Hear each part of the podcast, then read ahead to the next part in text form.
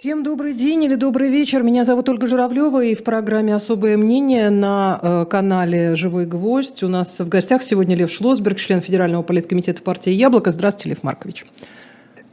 Здравствуйте, Ольга, и здравствуйте все, кто сейчас смотрит и слушает нас. А, да, я также приветствую наших э, слушателей и зрителей э, и тех, кто пишет. Э, призываю продолжать писать. Некоторые вопросы я уже так себе взяла на заметку, но я начать хотела с одной из последних новостей, которая пришла не так давно, о том, что московская и хельсинская группа, как бы сказать, должна перестать существовать по решению Минюста. Так я поняла это решение. Решение Министерства юстиции войдет позорная страница российского государства. Под российским государством я понимаю сейчас именно Российскую Федерацию, возникшую после 1991 года, а, потому что история Московской Хельсинской группы – это особая совершенно история правозащитной организации в нашей стране. Она появилась э, в 1976 году. У э, истоков э, создания этой группы был Юрий Орлов, а с мая 1996 года и до конца жизни в 2018 году председателем Московской хельсинской группы являлась Людмила Алексеева, особый человек в правозащитном движении, а, особый настолько, что у Путина было свое отношение к Людмиле Алексеевой, он ее уважал, и в какой-то его системе координат, своей, очень своеобразной, она входила в число неприкосновенных лиц, буквально неприкосновенных лиц. Московская хельсинская группа с момента начала своей деятельности в 1976 году в Советском Союзе подвергалась постоянным политическим репрессиям, постоянным политическим репрессиям. А, были арестованы, осуждены 8 человек, 6 а, человек вынуждены были покинуть Советский Союз. Как вы понимаете, история с вынужденной иммиграцией в советское время – это совсем не то, что сейчас. Люди покупают билеты и улетают или уезжают. Более того, за участие в московской хельсинской группе а людей лишили гражданства, тех, кто уехал из Советского Союза. И к сентябрю 1982 года, то есть всего после 6 лет, спустя 6 лет, после начала деятельности московской хельсинской группы, группы на свободе осталось три человека, буквально три человека. И они заявили а, о прекращении работы ввиду невозможности выполнять, на себе, выполнять взятые на себя обязательства. Московская хельсинская группа вернулась э, в общественную жизнь а, за два года до краха Советского Союза, в 1989 году, в разгар перестройки. И а, нужно сказать, что сейчас уже не все понимают, причем в названии российской правозащитной группы, название столицы другого государства, Финляндии, Хельсинки, даже не все понимают, что Московская хельсинская группа – это группа, которая была создана для того, чтобы выполнить Хельсинское соглашение. Конкретно это специальный заключительный акт Хельсинского совещания по безопасности и сотрудничеству в Европе. Это фундаментальный документ разрядки напряженности и э, устранения последствий Второй мировой войны в Европе. То есть это была э, организация с особыми корнями, ее значение выходило за рамки России. Вообще можно очень много об этом говорить. Не могу не упомянуть сейчас, что после кончины Людмилы Михайловны Алексеевой а, сейчас а, во главе группы работают а, сопредседатели. И один из них, Валерий Васильевич Борщев, член партии «Яблоко» и член политкомитета партии «Яблоко», выдающийся российский и до этого советский правозащитник, Вячеслав Бахмин и несколько еще других участников. И, безусловно, безусловно, удар по московской хельсинской группе – это удар по связям России с Европой, с европейской политикой, европейской культурой, европейскими ценностями. Это еще одна попытка разорвать исконные, стержневые, природные, я бы сказал, связи России и Европы. А сам иск Министерства юстиции я считаю политической наглостью. Это совершенно бессовестное действие. Мне трудно предположить, что в высшей части российского властного класса остались люди с совестью. А может быть, они там есть, но, очевидно, им удалось чрезвычайно тщательно замаскировать свою совесть, разглядеть ее невозможно. Но могу сказать совершенно точно, что атака на московскую хельсинскую группу – это больше, это больше даже, чем атака на наследие Андрея Дмитриевича Сахарова, хотя все это, безусловно, в одном ряду. Это в каком-то смысле больше, чем атака на мемориал. Это в каком-то смысле больше, чем атака на редакцию «Новой газеты». Это атака на основы европейской политической принадлежности России. Люди, а, которые заказали эту атаку, на мой взгляд, находятся за пределами Министерства юстиции. Трудно предположить себе, что Минюсту даже в нынешней ситуации предоставлена свобода принятия политических решений. Это исполнители, высокопоставленные, совершенно равнодушные к тому, как сейчас себя чувствуют люди, не разделяющие российскую государственную политику, остаются ли в стране хоть какие-то институты и организации по защите этих людей, это, конечно, плевок, такой совершенно грязный плевок на могилу Людмилы Михайловны Алексеевой. И в каком-то смысле я считаю, что этот иск – это пощечина Путину. Вот я так это вижу. Потому что мы понимаем, мы понимаем, а, что Путин признавал, признавал авторитет Людмилы Алексеевой, и я уверен, я уверен, что если бы она сейчас оставалась главой МХГ, и понятно, какую политическую позицию она занимала, но при жизни Алексеевой ликвидировать московскую хельсинскую группу ни один Минюст не решился. Но теперь у нас Минюст работает беспредельщиком, Алексеевой нет, э, Путин занят военной операцией, а, поэтому общая линия а, внутренней политики заключается в тотальной зачистке всех гражданских институтов, а здесь не просто гражданский институт, Здесь инициативная группа, пережившая советскую власть и символизирующая политические, гражданские, общественные, культурные связи России с Европой. Они ее видеть не могут. Лев Маркович, у меня вот тут как раз вопрос возник. А было ли так э, сильно влияние в, в области правозащиты э, МХГ в, МХГ в последние годы? Настолько ли она там, мешала кому-то? Если мы знаем, там, что есть группа адвокатов, которая работает, там, не знаю, УВД-инфо, там еще какие-то вещи. Ну, есть организации, которые сейчас э, постоянно, ну, как-то, ну, на виду у тех людей, которые интересуются там судами, вот этими политзаключенными и так далее, и знают там, кто предоставляет адвокатов, там эти вот сообщества людей, волонтеров, кто помогает э, там заключенным и так далее. А мы знаем, что уже зачистили всех вот этих вот при, при Совете, при президенте по правам человека, это мы тоже все прекрасно знаем. А почему нужно было вцепиться именно в московскую хельсинскую группу? Это, это, это символизм больше, чем практика? Ольга, Московская Хельсинская группа – это не адвокатская организация. Конечно, нет, не, я понимаю, но адвока... я имею в виду правозащиту услышал, как таковую, Ольга, да. Мне, мне не нужно два раза задавать вопросы, я все понимаю с первого угу. раза. Московская Хельсинская группа – это юридическое лицо, это организация, которая поддерживает советскую и российскую традицию правозащитной деятельности. Еще раз говорю, это не адвокатская контора, это не люди, которые работают за деньги по оказанию юридических услуг. Это организация, которая символировала, э, символизировала а, и символизирует до сих пор определенные политические и общественные позиции. Таких организаций в нашей стране всего несколько. Вот предшествующей жертвой этого политического, политико-юридического келлерства стал мемориал. Я уверен, что в Министерстве юстиции, в Генеральной прокуратуре лежит список таких организаций. Их немного. Их очень немного. При Они еще есть? К... Вы хотите, чтобы я назвал следующую жертву? Я не буду называть а, следующую. Да, жертву. вы правы. Извините. Я не буду этим заниматься. Угу. Я могу сказать абсолютно точно, что московская хельсинская группа в той ситуации, в которой наша страна оказалась после 24 февраля, не могла не получить удар со стороны российского государства.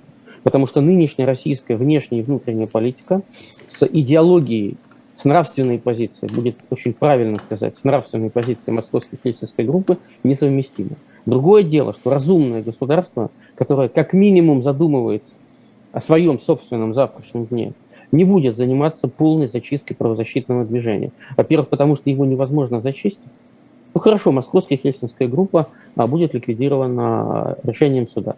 Я уверен, что при подаче таких исков все договоренности заранее осуществляются. Минюст, Генеральная прокуратура, суды действуют по единому протоколу просто по единому протоколу. Я не удивлюсь, если черновик решения суда о ликвидации московской хельсинской группы уже готов. И лежит он сейчас не в суде. Когда определится, какой судья будет рассматривать дело, ему передадут текст решения. И э, совершенно очевидно, что это не прекратит саму деятельность правозащитников, которые входят в московскую хельсинскую группу. А совершенно очевидно, что московская хельсинская группа в том или ином виде продолжит свою работу, потому что правозащита неуничтожима ликвидировали мемориал. И что, мемориал прекратил свою деятельность в России? Нет, не прекратил. Мемориал получил Нобелевскую премию мира. Ян Рачинский выступил в Осло 10 декабря вместе с лауреатами из Беларуси и Украины и сказал свое весомое на весь мир слово. Совершенно очевидно, что э, противостоящее гражданскому движению, правозащитному движению российское государство в принципе не понимает природы правозащитной гражданской общественной деятельности. Оно гоняется за структурами. Оно уничтожает структуры. В их понимании нет структуры, не будет движения. Они, я как полагаю, дошли уже до такого своеобразного состояния, что искренне считают, что люди участвуют во всех этих движениях, в работе этих организаций исключительно из-за денег. Вот угу. не будет организации и не будут вам платить деньги. То, что люди в этой работе участвуют безвозмездно, то, что эта работа отвечает их внутренней позиции, внутренней человеческой, политической, гражданской, нравственной позиции, им просто не приходит в голову. Поэтому абсолютно очевидно, а, что у этих организаций свой список заслуг а, перед российским государством, их аналитические доклады, их заключения влияют на формирование общественного мнения. Неважно, сколько людей сейчас входит в московскую хельсинскую группу, важно, с какими документами выступает эта группа. И для российского государства ликвидация структуры – это ликвидация государственной угрозы.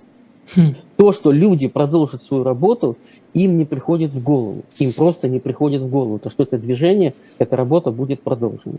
Я уверен, что э, суд – а, который так или иначе будет открытым и публичным. Адвокаты и представители Московской Хельсинской группы не будут скрывать содержание судебных процессов. И совершенно очевидно, а, что это все выйдет в свет. Мы будем знать, каким обстоятельствам, если так можно сказать, прицепилось Министерство юстиции, или, возможно, они сами участвовали в создании этих обстоятельств.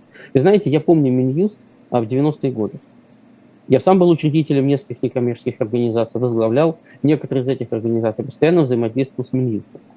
И в течение весьма длительного времени, скажем так, в середине 90-х годов, люди могли прийти в управление Минюста по региону, вот в том числе по Псковской области, сказать, мы хотим создать такую-то организацию. Посоветуйте нам, в какой организационной правовой форме лучше это сделать. Вот мы сделаем черновики документов. Вы посмотрите, чтобы все было грамотно, чтобы не пришлось потом э, нам переписывать уже после подачи документов. И чиновники Минюста помогали. Я не знаю, может, в других регионах были другие чиновники, но в Псковской области ко всем представителям гражданского сектора относились с уважением, их консультировали, им содействовали. Собственно говоря, эти сотрудники считали своей задачей содействие развитию гражданского сектора. Тогда это было так. Сегодняшнее Министерство юстиции – это государственный орган по уничтожению гражданского сектора в России. Именно в этом состоит их политическая задача, именно этим они занимаются, именно эту работу они считают своей настоящей подлинной работой. Мы имеем дело с ликвидаторами. Лев Маркович, э, я хотела вернуться к вашей фразе по поводу пощечины Владимиру Путину. А вы сказали, что вот президент занят э, всякими там э, специальными операциями, и в это время вот Минюст, значит, проводит свои ликвидационные мероприятия. А, ну, практически каждое второе сообщение от наших э, зрителей говорит о том, что, ну, это же выглядит как прямое указание э, с, сверху, из Кремля. Или вы считаете, что это не, может быть не так? Я не думаю, что для ликвидации мемориала, для ликвидации московской хельсинской группы сейчас нужно решение Путина. Я считаю, что Путин уже сделал все главные заявления в масштабе всей страны. Из этих главных заявлений совершенно четко следует, что в России не должно быть легального правозащитного движения, не разделяющего цели государственной политики и приоритеты государственной политики, а все остальное уже делает Генеральная прокуратура, Минюст и ФСБ. Я уверен, что к Путину за согласием о ликвидации московской хельсинской группы никто даже не ходил. Если сейчас будет скандал, а он будет, несомненно, журналисты, которые еженедельно на дистанционном брифинге встречаются с Дмитрием Песковым, зададут ему вопрос, а он скажет, что президент э, не вмешивается в деятельность судов, и это не вопрос президента, но может сказать, что президент в курсе что президента известили. И тогда это будет означать, что Путин ничего не предпринял. А на мой взгляд, скорее всего, Песков ответит то, что вопросы компетенции Минюста, а, они находятся в приоритете э, информирования президента. Минюст и прокуратура что-то усмотрели э, и подали в суд на ликвидацию. Кстати говоря, есть э, важная форма надзорного прокурорского реагирования. Ее знают все те, кто взаимодействовал с прокуратурой. Это предписание. То есть если прокуратура или тоже Министерство юстиции установили в деятельности той или иной некоммерческой организации нарушение, они вправе, и, собственно говоря, это предполагается протоколом, выставить, э, внести предписание об устранении нарушений, дождаться устранения нарушений и идти дальше. Я сомневаюсь, что Московская Хельсинская группа, если получила бы какое-то предписание, выполнимое предписание, не предписание о поддержке действий российского государства за пределами Российской Федерации, а что-то относящееся к организации деятельности Московской Хельсинской группы в рамках закона о некоммерческих организациях. Я думаю, что эти предписания были бы выполнены. Я полагаю, что их не было, и, скорее всего, идет речь о политической ликвидации вне зависимости от правовых обстоятельств. Какие-то поводы они усмотрели. Эти поводы, я уверен, все являются устранимыми, все. Сейчас таково законодательство об НКО, что соблюдать его без ошибок просто невозможно. Это невозможно, это не может сделать никто, ни один человек, ни одна организация. Оно специально сделано таким, чтобы ликвидировать можно было всех, просто всех. Это как сейчас можно всех посадить, по законодательству, закрыть все средства массовой информации по российскому законодательству и прекратить деятельность любой некоммерческой гражданской организации также по российскому законодательству. Все остальное – усмотрение правоприменителей. Вот усмотрение правоприменителей являлось следующим. О, МХГ. Поехали. Вот они поехали. А, ну, ладно, посмотрим, действительно ли а, это была пощечина или инициатива, исходившая э, с той я стороны. Могу, Ольга, я могу сказать абсолютно точно, конечно же, Минюст никоим образом не думал дать пощечину Путину. Для них уже не существует никакой Людмилы Михайловны Алексеевны. Она да скончалась в 2018 году. Я не исключаю, что среди чиновников Минюста, которые обслуживают этот документ, есть люди, возможно, их большинство, которые вообще не знают, что был такой человек, Людмила Михайловна Алексеева просто не знают. Им это знать не надо. Их работа предполагает знание только своих жертв. Жертву знаешь, убиваешь. Убил, пошел дальше. Все. Больше никакого знания для них не требуется. Понимаете, для этого университеты заканчивать не нужно. Это люди созидательных профессий заканчивают университеты. Киллерам достаточно закончить э, профтехучилище юный киллер. Все, и пойти дальше карьерной лестнице. Тем не менее, с сожалением э, отметим, что э, многие как раз университеты заканчивали и всякое, всякое там интересное Не образование получали. Да, ну так, так случилось. Совершенно верно.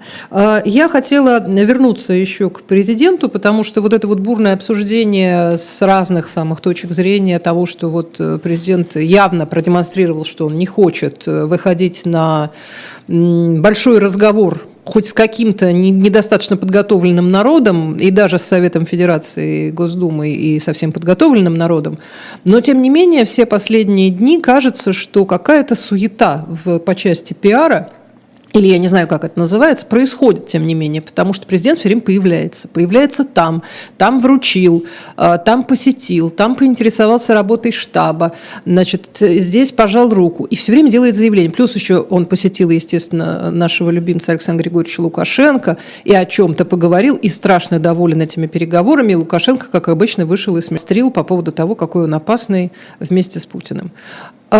Что, как, как это выглядит? Как выглядят вот эти заявления, как вам кажется, о чем они говорят? Что хочет сказать Владимир Владимирович Путин вот этими своими встречами, заявлениями э, или умолчаниями? Ольга, сейчас э, московское, а также псковское время 19 часов 24 минуты. Я думаю, что аккурат до 20.00 я буду отвечать на все то, что вы спросили в одном вопросе. При этом еще буду стараться не забыть. Ну, а, я вам буду напоминать. Хотите? Да, да, да это, это может потребоваться. А, давайте начнем э, с двух постоянных собеседников визави, Александра Лукашенко и Владимира Путина. А, знаете, есть такая пословица давняя совершенно. Друг без друга мы не можем, но и вместе нам нельзя. Это вот примерно отношение Путина и Лукашенко. Конечно, у них много общего в психотипе. Путин намного сложнее, чем Лукашенко. Лукашенко намного примитивнее. И он быстрее деградирует. Это видно по всем признакам, в том числе по его выступлениям в публичном пространстве. Но там уже все понятно. Он замкнулся в рамках э, колхоза «Последний путь» в Республике Беларусь и понимает, что его задача сохранить свою власть как можно дольше. И он этим занят, не, не имея никаких притязаний, в отличие от Путина, на всемирный исторический роль. То есть важно очень хорошо понимать, что Лукашенко и Путин – это политики разного уровня. А Путин считает себя мессией, буквально мессией, а, призванным изменить мир, устранить несправедливость 20 века и таким образом сформировать другое направление цивилизационного развития. Он этим занят. Он себя видит глобальным политиком. Более того, у меня есть предположение, вряд ли мы получим подтверждение, но предполагаю, что он себя считает политиком номер один в мире сегодня. Это забавно будет узнать председателю Си в Китае и президенту Байдену в США и главам других а, больших государств мира, но думаю, что Путин себя считает политиком номер один. У Лукашенко нет таких амбиций. Он понимает, что он начал с колхоза и заканчивает колхозом, но при этом абсолютная, абсолютная безграничность и безнаказанность власти – это 26 лет, даже без перерыва. У Путина еще была пересменка в виде Дмитрия Анатольевича, который там что-то отливал в границе раз в месяц. А у, а у Лукашенко не было вообще никаких пауз. И он уже обезумел от этой бесконтрольной и безнаказанной власти. Он по большому счету а, уже не понимает перспектив как таковых, но он понимает одну важную вещь.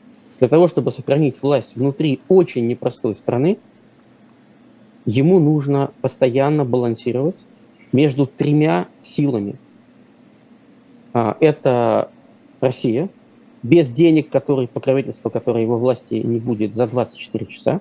И только Путин лично и Россия спасли его в 2020 году от позорного бегства из своей страны. Он проиграл президентские выборы Тихановский, он фальсифицировал эти выборы, и он подавил народ в крови, просто в крови.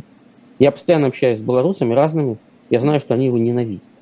Вот просто ненавидят тот день, который будет последним днем жизни Лукашенко, э, в Беларуси будет вся покрыта салютами. Вот просто вся, вся, начиная от Минска, заканчивая Брестом, Гомелем, Гродно, Борисовичем, Витебском, Беларусь будет торжествовать, потому что большего кошмара в истории этой несчастной и прекрасной страны просто не было, чем Лукашенко. И э, совершенно очевидно, что Лукашенко вынужден балансировать в отношениях с Евросоюзом, вот у России Русской Православной Церкви нет отношений с Ватиканом. Это ведь очень важно. Папа Римский – это не просто папа, который сидит во дворце в Ватикане. Это один из ведущих глобальных мировых политиков с точки зрения гуманистических заявлений, гуманистических позиций. Он не смог найти общий язык с Путиным. Не смог. Он призывал его, он, он просил разрешения приехать в Москву к Путину. Ему отказали, но ему просто не ответили. Что еще хуже даже, чем отказать. А у Лукашенко, кроме того, конечно, учитывая влияние католической церкви в Беларуси, конечно, есть отношения с папским престолом.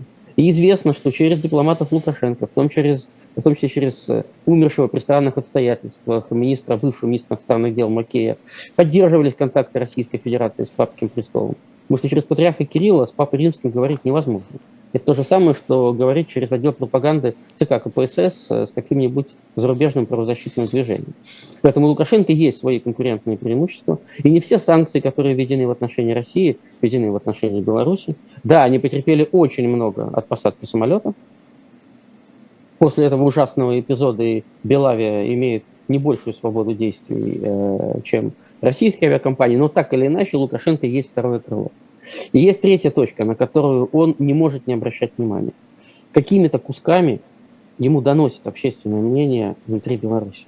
Он понимает, для того, чтобы не быть свергнутым совсем, он должен учитывать тех людей, для кого белорусская независимость является альфа и омегой. В Беларуси тоже есть люди, которые считают, зачем нам государственная независимость, войдем в состав России. Но их уже намного меньше, намного меньше, чем было 10-15 лет назад. Люди хотят оставаться гражданами независимой страны.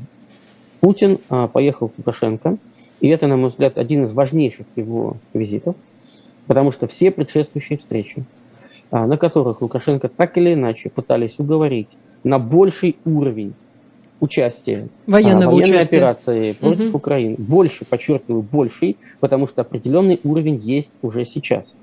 А воинские части из России находятся в Беларуси на уровне контингента, поддерживающего коллективную безопасность.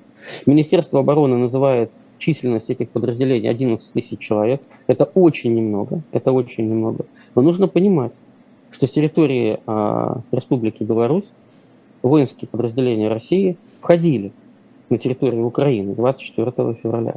И никто это не отрицает, именно оттуда шло движение на Киев, оттуда шло движение на Харьков, собственно, все движение севера шло через Беларусь. В тот момент возникло впечатление, что еще немного, еще немного, И вооруженные силы Республики Беларусь могут присоединиться к военной операции. Но для Лукашенко это было бы самоубийственным решением. Почему? Самоубийственным. А, во-первых, э, в Беларусь пока не пришла кровь. После окончания Великой Отечественной войны, если не считать чудовищное подавление в крови гражданского протеста, пытки, окрестина, эти все угу. ужасы, а, в Беларусь не пришла большая кровь. А, Беларусь потеряла каждого третьего жителя во время Второй мировой войны. С точки зрения доли потерь по отношению к населению на момент начала войны, это наиболее потерпевшее европейское государство. Беларусы это помнят. Они много что могут не то что простить Лукашенко, но много что могут стерпеть. Тем более, что Лукашенко создал абсолютно людоедскую а, систему охранки, а, которая реально готова уничтожать людей в застенках без всякой информации, без всякой информации. И если предположить, не дай бог, а, что сейчас вооруженные силы Республики Беларусь вступают в военную операцию, то тогда в Беларуси появляются свои погибшие. Не раненые погибшие российские военнослужащие, которых привозят в госпитали в Беларуси, и в Гомеле, и, в Мозере, и их там лечат, а свои погибшие. Это может настолько дестабилизировать ситуацию, что у него не хватит сил балансировать. То есть сейчас он балансирует между Россией и Евросоюзом, но при этом он не совершает действий, которые вызвали бы вспышку гнева, еще одну после августа 2020 года в отношении него самого. Я не знаю, какая часть интеллекта осталась у Лукашенко в силу очевидных совершенно изменений, но какая-то часть осталась, и он понимает, на какие минные поля ему не нужно вступать. И совершенно очевидно, что уровень сочувствия военной операции, уровень сочувствия военной операции у Лукашенко публично практически отсутствует. О чем заявляет Лукашенко публично? Первое, что он сторонник мира. Второе, что он сторонник скорейшего прекращения боевых действий. Третье, что он готов в очередной раз предоставить Минск и Беларусь в целом как место для переговоров. Помните, когда в самом начале боевых угу. действий были попытки переговоров, они же проходили на территории Республики Беларусь. Украинцы приезжали через Польшу, Россия приезжала понятно откуда, и переговоры велись на территории Республики Беларусь. Ничего не получилось, а, все разрушилось, но тем не менее Беларусь тогда выступала площадкой. А для Лукашенко жизненно важно, в том числе не только из интереса своей внутренней политической безопасности, но и с точки зрения статуса сохранять возможность быть площадкой, нейтральной площадкой для переговоров. Поэтому я абсолютно уверен, что встречи Лукашенко и Путина в целом, без деталей, идут а, ну, почти все по одному сценарию. Лукашенко сообщает, Владимир Владимирович, мы делаем все возможное, боремся с внешними и внутренними врагами, а, пришлите, пожалуйста, еще калош пожалуйста, пришлите еще Татоши свежих калош, потому что... То, что прислал ты на прошлой неделе, мы давно уже съели. Да, да. Мы уже съели, и Путину некуда деваться.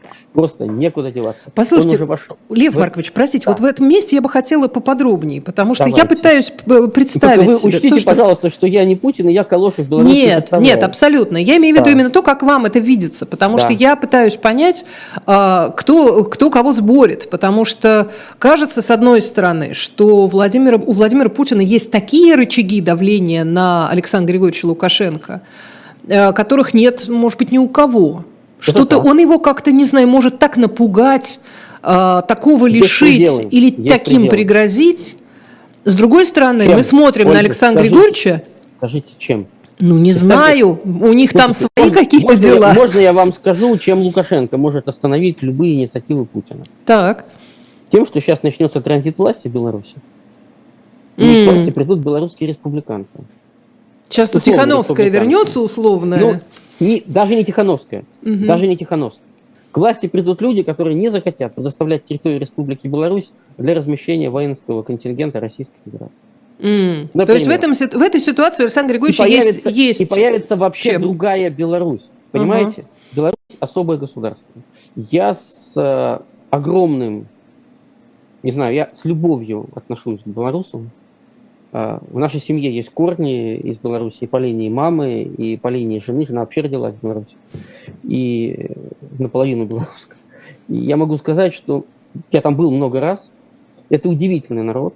Это настоящий русский европейский народ. Я могу расшифровать белорусов как русский европейский народ. Это люди очень светлые, это люди очень терпимые к другому мнению. В каждом, особенно западном, западной части Беларуси, городке вы видите, вот стоит православный храм, на той же улице через дорогу католический храм. Священники вместе обедают. Понимаете, вот никакой вражды, как в России, допустим, вражда между католической церковью и православной, когда православная церковь ревностно смотрит на появление любого католического прихода. У нас в Пскове была целая история. Католическому костелу предписали, ввиду ну, почти истерики бывшего правящего архиерея э, при строительстве нового католического костела, снизить высоту шпиля. Притом там почти на 10 метров. Вот Трогательно. Все, чтобы, чтобы этот крест не был таким же высоким, как крест на Троицком соборе. Хотя Добро пожаловать в 15 век, я так понимаю. Ну, это не совсем 15 век, конечно, потому что в этом нет крови, но в этом есть абсолютная идиосинкразия. А в Беларуси этого нет. И вот эта вот постоянная, естественная, живая связь с Европой, она является очень важной частью Республики Беларусь. Я уверен, я уверен, а, что после Лукашенко, а это тоже состоится, Белоруссия будет европейской страной. Я не могу предположить, какой части будет европейская интеграция, потому что культурная интеграция, она сейчас уже очевидна, просто очевидна. Вот до 2020 года даже поддерживались обширные, обширные культурные связи. Культурные связи. Сейчас я могу, могу сказать, что карты в руках Лукашенко а, это на самом деле джокеры. Ах, вы не хотите со мной иметь дело, Владимир Владимирович? А, я вообще-то могу заменить себя на кого-то. Я вообще давно хочу в отставку. Отпустите меня, у меня ощущение, что нужно, пора уходить. Я устал. А вместо меня придут такие, что вместе уже не поужинаете. Вот в светской э, аудитории вызвали большие споры, был ли совместный ужин у Путина и Лукашенко вчера вечером. Ни одной фотографии, ни одного подтверждения, что он состоялся. Говорят, что говорили, говорили предположительно, что Путин обиделся и уехал без ужина. А белорусы сообщили, ужин был, но дома у Лукашенко. Дома у Лукашенко. Дома фотографии не делали, поужинали, выпили, закусили, разлетелись. И Лукашенко поехал провожать Путина на очень, очень интригующая история. По поводу Европы быстренько, буквально хотела вклиниться. Быстренько у нас насчет Европы, давайте. Да, у меня просто э, у меня просто есть небольшое э, предложение к нашим э, зрителям купить на shop-дилетант shop.diletant.media чудесную книжку с такой даже, я бы сказала, не, не, не менее чудесной обложкой. Это Бенджамин Лаком, Мария Антуанетта «Тайный дневник королевы». А, э, вот такая вот э, книга «Экслибрис дилетанта» э, с печатью дилетанта, вот «Экслибрисом» настоящим. Так что, если заинтересуетесь, по-моему, это тоже интересное, интересное приобретение. Если кто-то хочет сделать кому-то подарок или даже, может быть, самому себе на какой-нибудь праздник ближайший, то вот, пожалуйста, заходите. Заодно и нам сделайте подарок, потому что все, что вы покупаете на shop.diletant.media, это подарок в том числе и каналу «Живой гвоздь» на его э, дальнейшее существование. Возвращаемся из Европы от Марии Антуанетты. Я прям даже не стала вспоминать ее несчастную судьбу а, э, и всю клевету, которую она претерпела в исторической перспективе. А, мы вернемся к нашим, к нашим э, историческим личностям и к политикам номер один в том числе. А, значит, вы считаете, что эта встреча опять, опять э, оставила э, Лукашенко и Путина в том же положении, в котором и до нее, да? Я считаю, что принципиально не изменилось ничего. Это совершенно очевидно. Присоединения Беларуси к России не будет. И Путин, активного... кстати, сказал вот это вот про поглощение, что никаких, погла... ни, ни, ни, ни, никаких поглощений, это что, даже нецелесообразно. Я могу только предложить всем почитать то, что Путин говорил российских планах в Украине уже после 24 февраля. А, там тоже было сказано, что никакого поглощения, никакого вот. свержения властей, э, никаких, никаких, никаких. Там целый перечень всех никаких. А, даже было сказано один раз, никакой оккупации вообще mm. не планируется. Это же Путин сказал, а не кто-то другой. Mm-hmm. Поэтому могу сказать, когда Путин говорит такие вещи, это означает только то, что что-то заставило его это сказать. Раз он сказал, что не планируется поглощений, значит, ему на встрече еще раз напомнили, что есть определенная общественная волна, которая считывает, воспринимает действия Путина как намерение поглотить Республику Беларусь. Соответственно, было сказано еще раз, чтобы об этом речи не идет, но при этом подразумевалось, ну мы же вас не поглощаем, ну сделайте уже наконец то, что мы от вас просим. Притом, безусловно, открыто при прессе, при трансляциях то, о чем просят, э, говорить не будут. Будут говорить о товарообороте, будут говорить о крепнущих связях, и о взаимном доверии, и о важности, но при этом совершенно очевидно, э, что Беларусь в этом ситуации, как любая меньшая по мощности сторона, обладает своими преимуществами. Потому что то, что от нее хотят главного, она не делает. Соответственно, цена вопроса поднимается, а вопрос все равно не решается. И в целом, в целом, как мне представляется сейчас, Лукашенко вообще пытается весьма судорожно после 2020 года, ему очень тяжело определить те пределы, в которых он может быть, ну, не самостоятелен от Путина, но хотя бы автономен. Потому что Путин подарил ему власть в 2020 году. Путин. Это знает Лукашенко, это знает весь мир. Я помню, что еще 3-4 вопроса были вами заданы. Да, про другие обещал, высказывания. Да, про другие высказывания. Но вот подождите, вы как раз, когда сейчас упомянули вот это вот про поводу поглощения, это одно да. из этих вот, э, одно из этих э, высказываний.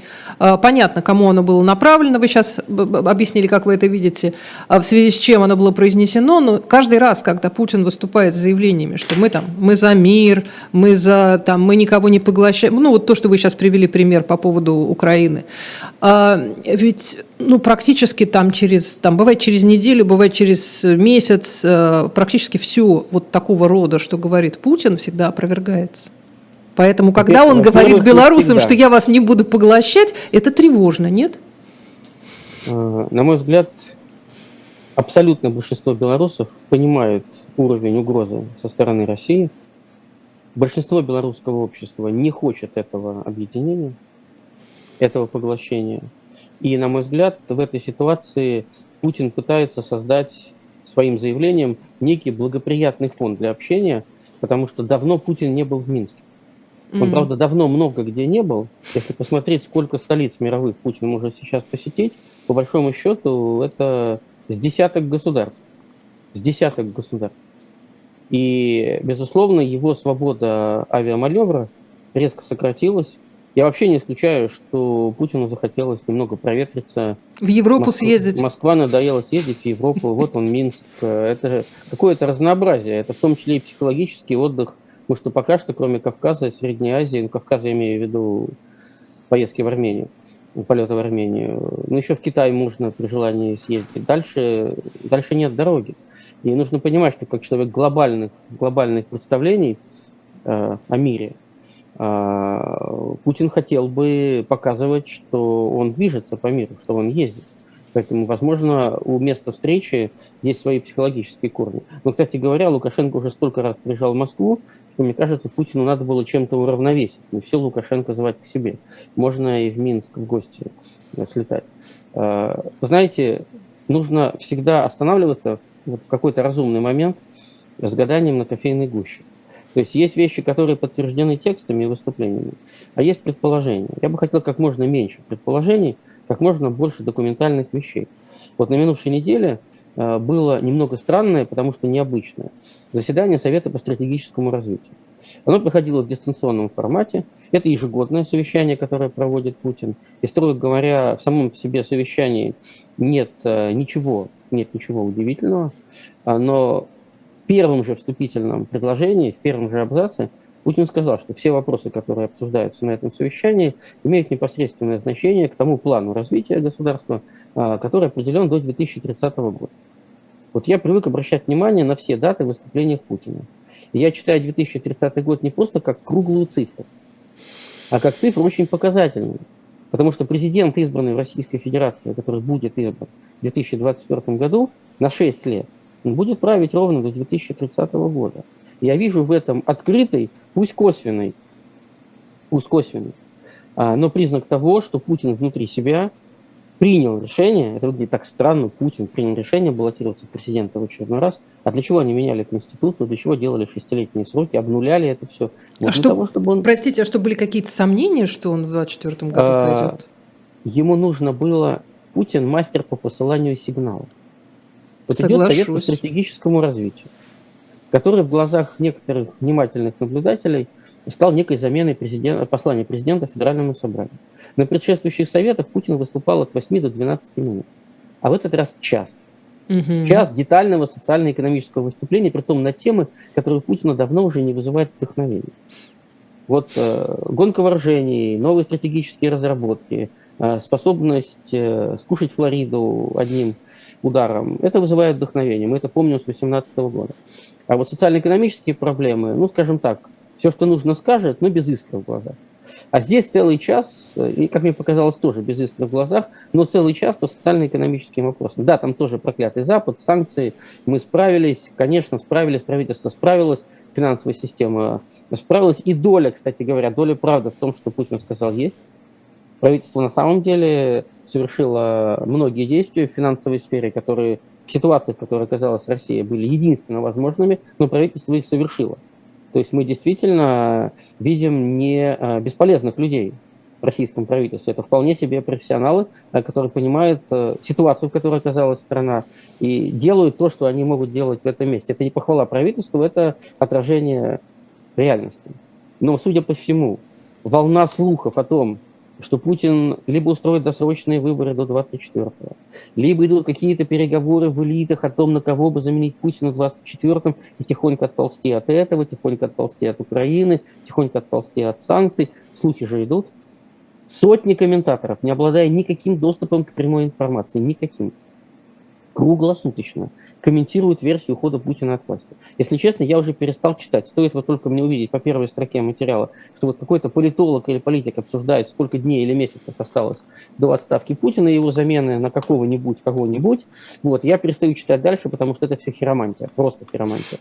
И Путин умеет одной фразой, одним жестом, одним высказыванием послать сигнал всем, у кого есть уши и мозги. Вот он послал сигнал. До 2030 года даже Просьба не, не беспокоиться. Просьба не беспокоиться. Все свободны.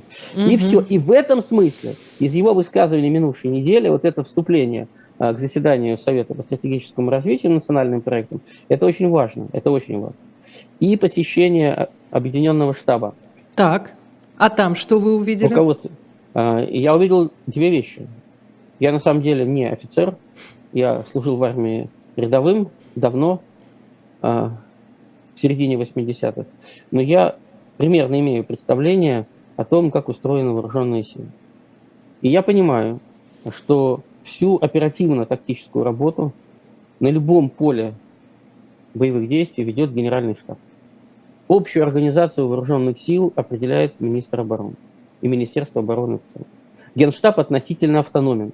Это, это чисто военное руководство. Там нет хозяйства, э, там нет многих вещей, которые обременяют Министерство обороны. Это чисто военное руководство.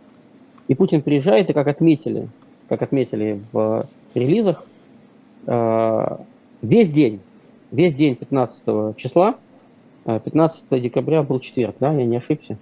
Угу. Весь день 15 декабря проводит в этом объединенном штабе. Более того, он проводит отдельные встречи с командующими родами войск. Обратите внимание, Путин работает в этом штабе впервые публично, никогда раньше этот штаб вообще никому не показывали.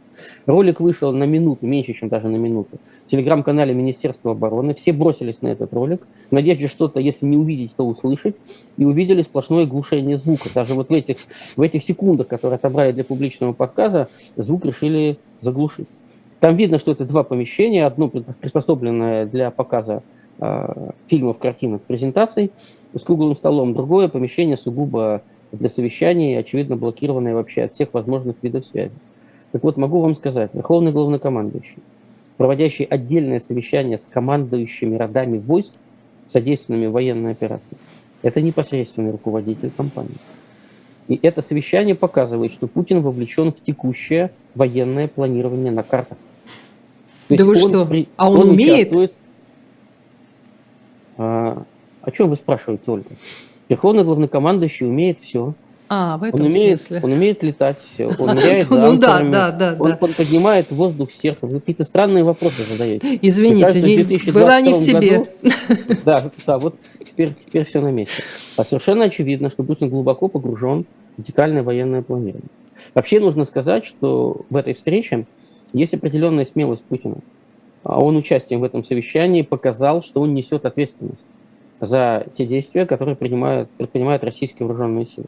Если помните, весьма драматически воспринятые частью российского общества оставление Херсона, более того, были такие крики протеста, а, что я даже ожидал, что сейчас будут возбуждаться не то что административные, уголовные дела по дискредитации вооруженных сил, но никого не Арестовали, не задержали, дела не возбудили, потому что свои, социально близкие, патриоты. Это нога, у кого надо нога, да. Да, у, у кого надо, ну и все остальное, у кого надо. И э, было совершенно очевидно, что тяжесть публичной ответственности за принятие этого решения была выдана Шойгу и Суровикину. В диалоге между которыми Суровикин выступает с инициативой. Я не могу себе представить генерала Суровикина, инициирующего реально оставление Херсона. А, хочу напомнить, столица региона только что по итогам референдума с сумасшедшими цифрами поддержки э, присоединенного к России, и это единственная из региональных столиц, э, которая в ходе специальной военной операции была занята российскими войсками. И вот Херсон оставляют, с инициативой выступает Суровикин, а намеки на эту инициативу были за несколько недель, собственно, сразу после приказа о его назначении, и он сообщает об этом Шойгу, и Шойгу сообщает, что да, одобряю ваше решение. Я пытаюсь представить себе, а что, у нас теперь министр обороны имеет право принимать решение о выходе войск из столицы субъекта Российской Федерации? Это когда такое было? То есть там решили отвести удар от Путина. Просто отвести удар от Путина. Теперь потребовалось показать, что Путин всем руководит. При этом, как это представить обществу, они не могли решить двое суток. То есть Путин весь четверг, весь четверг отработал в штабе. Это 15 декабря. Проходит 16 декабря, полная тишина. На сайте президента Российской Федерации сообщение из двух предложений. Первое посетил, второе провел совещание, указывается с кем. И плюс к этому 5 или 6 фотографий. Появляется 17 декабря в субботу в 5 часов 20 минут утра. То есть полтора дня, полтора суток вот эта огромная махина администрации, пиара, Министерства обороны, э, пресс-службы Путина, даже не могу себе представить, кто был в это задействован, согласовывали минуту видеохроники, которую Министерство обороны опубликовало после 9 утра в тот же день, 5 фотографий и два предложения текста. Полтора дня. Но они решили показать Путина в итоге. В итоге они решили показать, что он держит в руках этот руль. И это показывает э, уровень его включенности и теневым образом, теневым образом показывает уровень его неудовлетворенности тем, что происходит. Возлагали а, то есть он как бы пришел сам уже на кухню, чтобы посмотреть, как они там это все варят?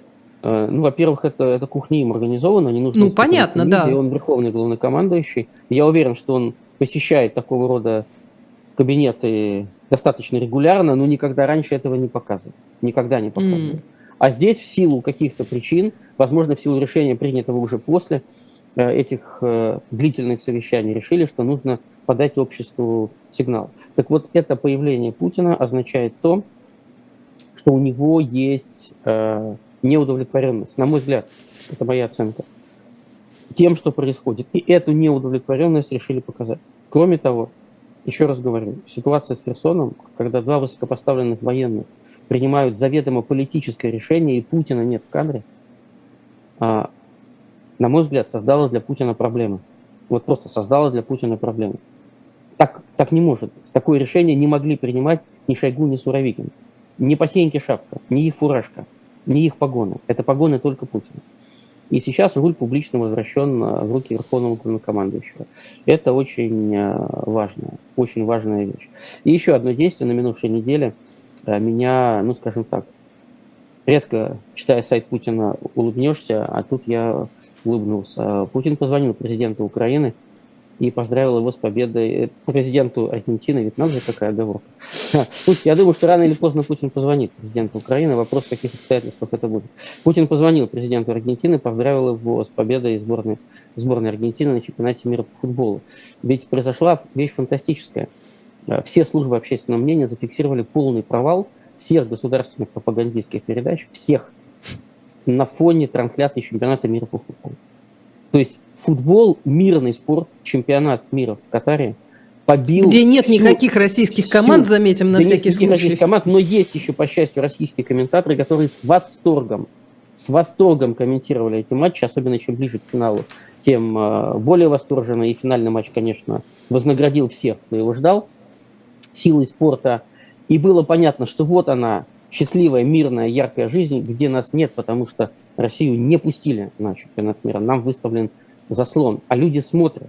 И все Киселевы, Соловьевы, Симоняны, Скобеевы, Популы, кто там еще, они все проиграли. Они все проиграли мирному спорту. И, на мой взгляд, э, Путину рекомендовали показать, что он видит эту часть жизни и поздравляет Аргентину с этой выдающейся победой. Аргентина торжествует, десятки миллионов людей на улицах, всеобщий восторг, э, близкий там, не знаю, к потере сознания. Но при этом нужно сказать, что Аргентина исправно голосует в ООН за все резолюции с э, отрицательными, жестко отрицательными, негативными оценками российских политик. Несмотря на это, Путин позвонил президенту Аргентины и показал свою причастность к такому глобальному событию. Это означает то, что кто-то из его помощников просчитал, какое место в течение этих трех недель занимал футбол а, в жизни российского общества, российских граждан, и не отреагировать никак на завершение а, чемпионата мира Путин не мог. Я не сомневаюсь, если бы выиграла Франция, он позвонил бы Макрону, он сам, не Макрон Путину, а Путин Макрону позвонил бы и поздравил, и еще вспомнил бы, вот, вы научились побеждать в Москве, помните, 4 года назад в Москве вы стали чемпионами мира, видите, как мы хорошо вас подготовили, вот, вы дважды чемпионы подряд. Но у Франции не получилось, у Аргентины получилось, честь и хвала всем. Но нужно сказать, э, что рядом с Путиным, несмотря на колоссальные, радикальные, губительные изменения в структуре выработки политических решений в России, остаются люди, которые смотрят на барометр, которые понимают некоторые сигналы. И они подсказывают Путину э, те или иные действия. Что он еще сказал на минувшей неделе, что я упустил? Э, вы знаете, э, мне кажется, этого вполне, вполне достаточно. Он много чего сказал. Да, мне очень понравилось, как Маргарита Симоньян отреагировала на вручение ей награды. Она обещала людоедов мочить под вашим руководством. Это так трогательно, так мило. Я хотела... она, не, она не обещала мочить Боброедов нет? Нет. Не случилось? Нет, нет. Жаль. Ну, как жаль. что вы, ей-богу. То есть, если честно, я, э, я с большим сожалением, уж раз вы, и я тоже, и мы с вами упомянули этих людей, я с большим сожалением смотрю на этих персонажей. С большим сожалением. Во-первых, я сожалею, что они дошли до такой жизни, что делают то, что они делают. Это ведь навсегда. Это не то, что там убитая репутация. Это вот навсегда образ человека в истории, который восхвалял человека ненавистничество. Лично. Не просто через кого-то, а лично, непосредственно возбуждал ненависть. Ненависть и вражду. Был агентом человека ненавистничества. У нас есть в стране иностранные агенты, в кавычках, а есть агенты человека ненавистничества. И Симоньян, безусловно, и вот эти все иные, кого я сейчас вспомнил, они входят в это число людей. И то, что они сейчас упорствуют... Это их выбор. Они а, должны это понимать, они не могут этого не понимать. Это их кажется. выбор, это их выбор, и они это безусловно понимают. И они пытаются до, я не знаю, до последней возможности подтверждать, что их присяга императору верна, но могу сказать вам, когда вектор российской политики начнет меняться, почему я заговорил про общественное мнение, политика в нашей стране начнет меняться даже при Путине, когда изменится общественное мнение когда обществом будут востребованы другие политики, другая политика, когда общество захочет мира, преобладающая активная часть общества. И сейчас большая часть страны хочет мира. Я абсолютно уверен в этом. Но эта большая часть страны молчит. Когда люди начнут все чаще, больше и громче говорить о необходимости изменения политики, Путин, если захочет остаться у власти, а власть для него это все. Это Просто вы говорите все. вот о тех людях, которые за барометром следят? Они ему да. укажут? Да. Они, вы знаете, он услышит он услышит. Способов донести до Путина некоторые сигналы остается более чем достаточно. Пусть эти способы и не являются публичными. И когда станет понятно, что для сохранения власти он должен изменить политику, он изменит политику для сохранения власти. Потому что уход от власти при жизни для него неприемлем. Ради сохранения власти он примет любое решение. И вот тогда мы увидим с вами переобувание в воздухе вот этих алчущих человеческой крови существ. Скорость этого переобувания будет превышать скорость света. Их визг будет доноситься от Сахалина до Калининграда. О том, как они осознали происходящее и как они одобряют э, высший разум императора, который принял решение спасительное – да вы знаете, будет... столько раз люди переобувались по всяким разным да. поводам. Э, мне Только кажется... Таких пропагандистов у нас еще не было в нашей стране. Людей, которые напрямую пропагандируют уничтожение человека и человечества, напрямую призывают к применению ядерного оружия, напрямую, а при этом еще обещают дворникам, что дотащит их до Гааги, знаете, э, у них на кону, у них на кону просто их никчемная с точки зрения высших человеческих мотивов жизни. Вы Поэтому знаете, мне хочется верить в ваш прогноз. Э, В этом что-то определенно есть. Ну, у нас всегда будет возможность проверить, прав ли был Лев Шлосберг, который был История- сегодня... э, История покажет нам все картины. Да, да, совершенно верно. Лев Шлосберг, член Федерального политкомитета партии «Яблоко», был у нас э, в гостях сегодня. Э, После 20 часов ждите программу «Money Talks» с Машей Майерс и Евгением Коганом. Ну и статус не забудьте после 21 часа на любом канале, куда зайдете. Всем спасибо, всего доброго. Спасибо всем.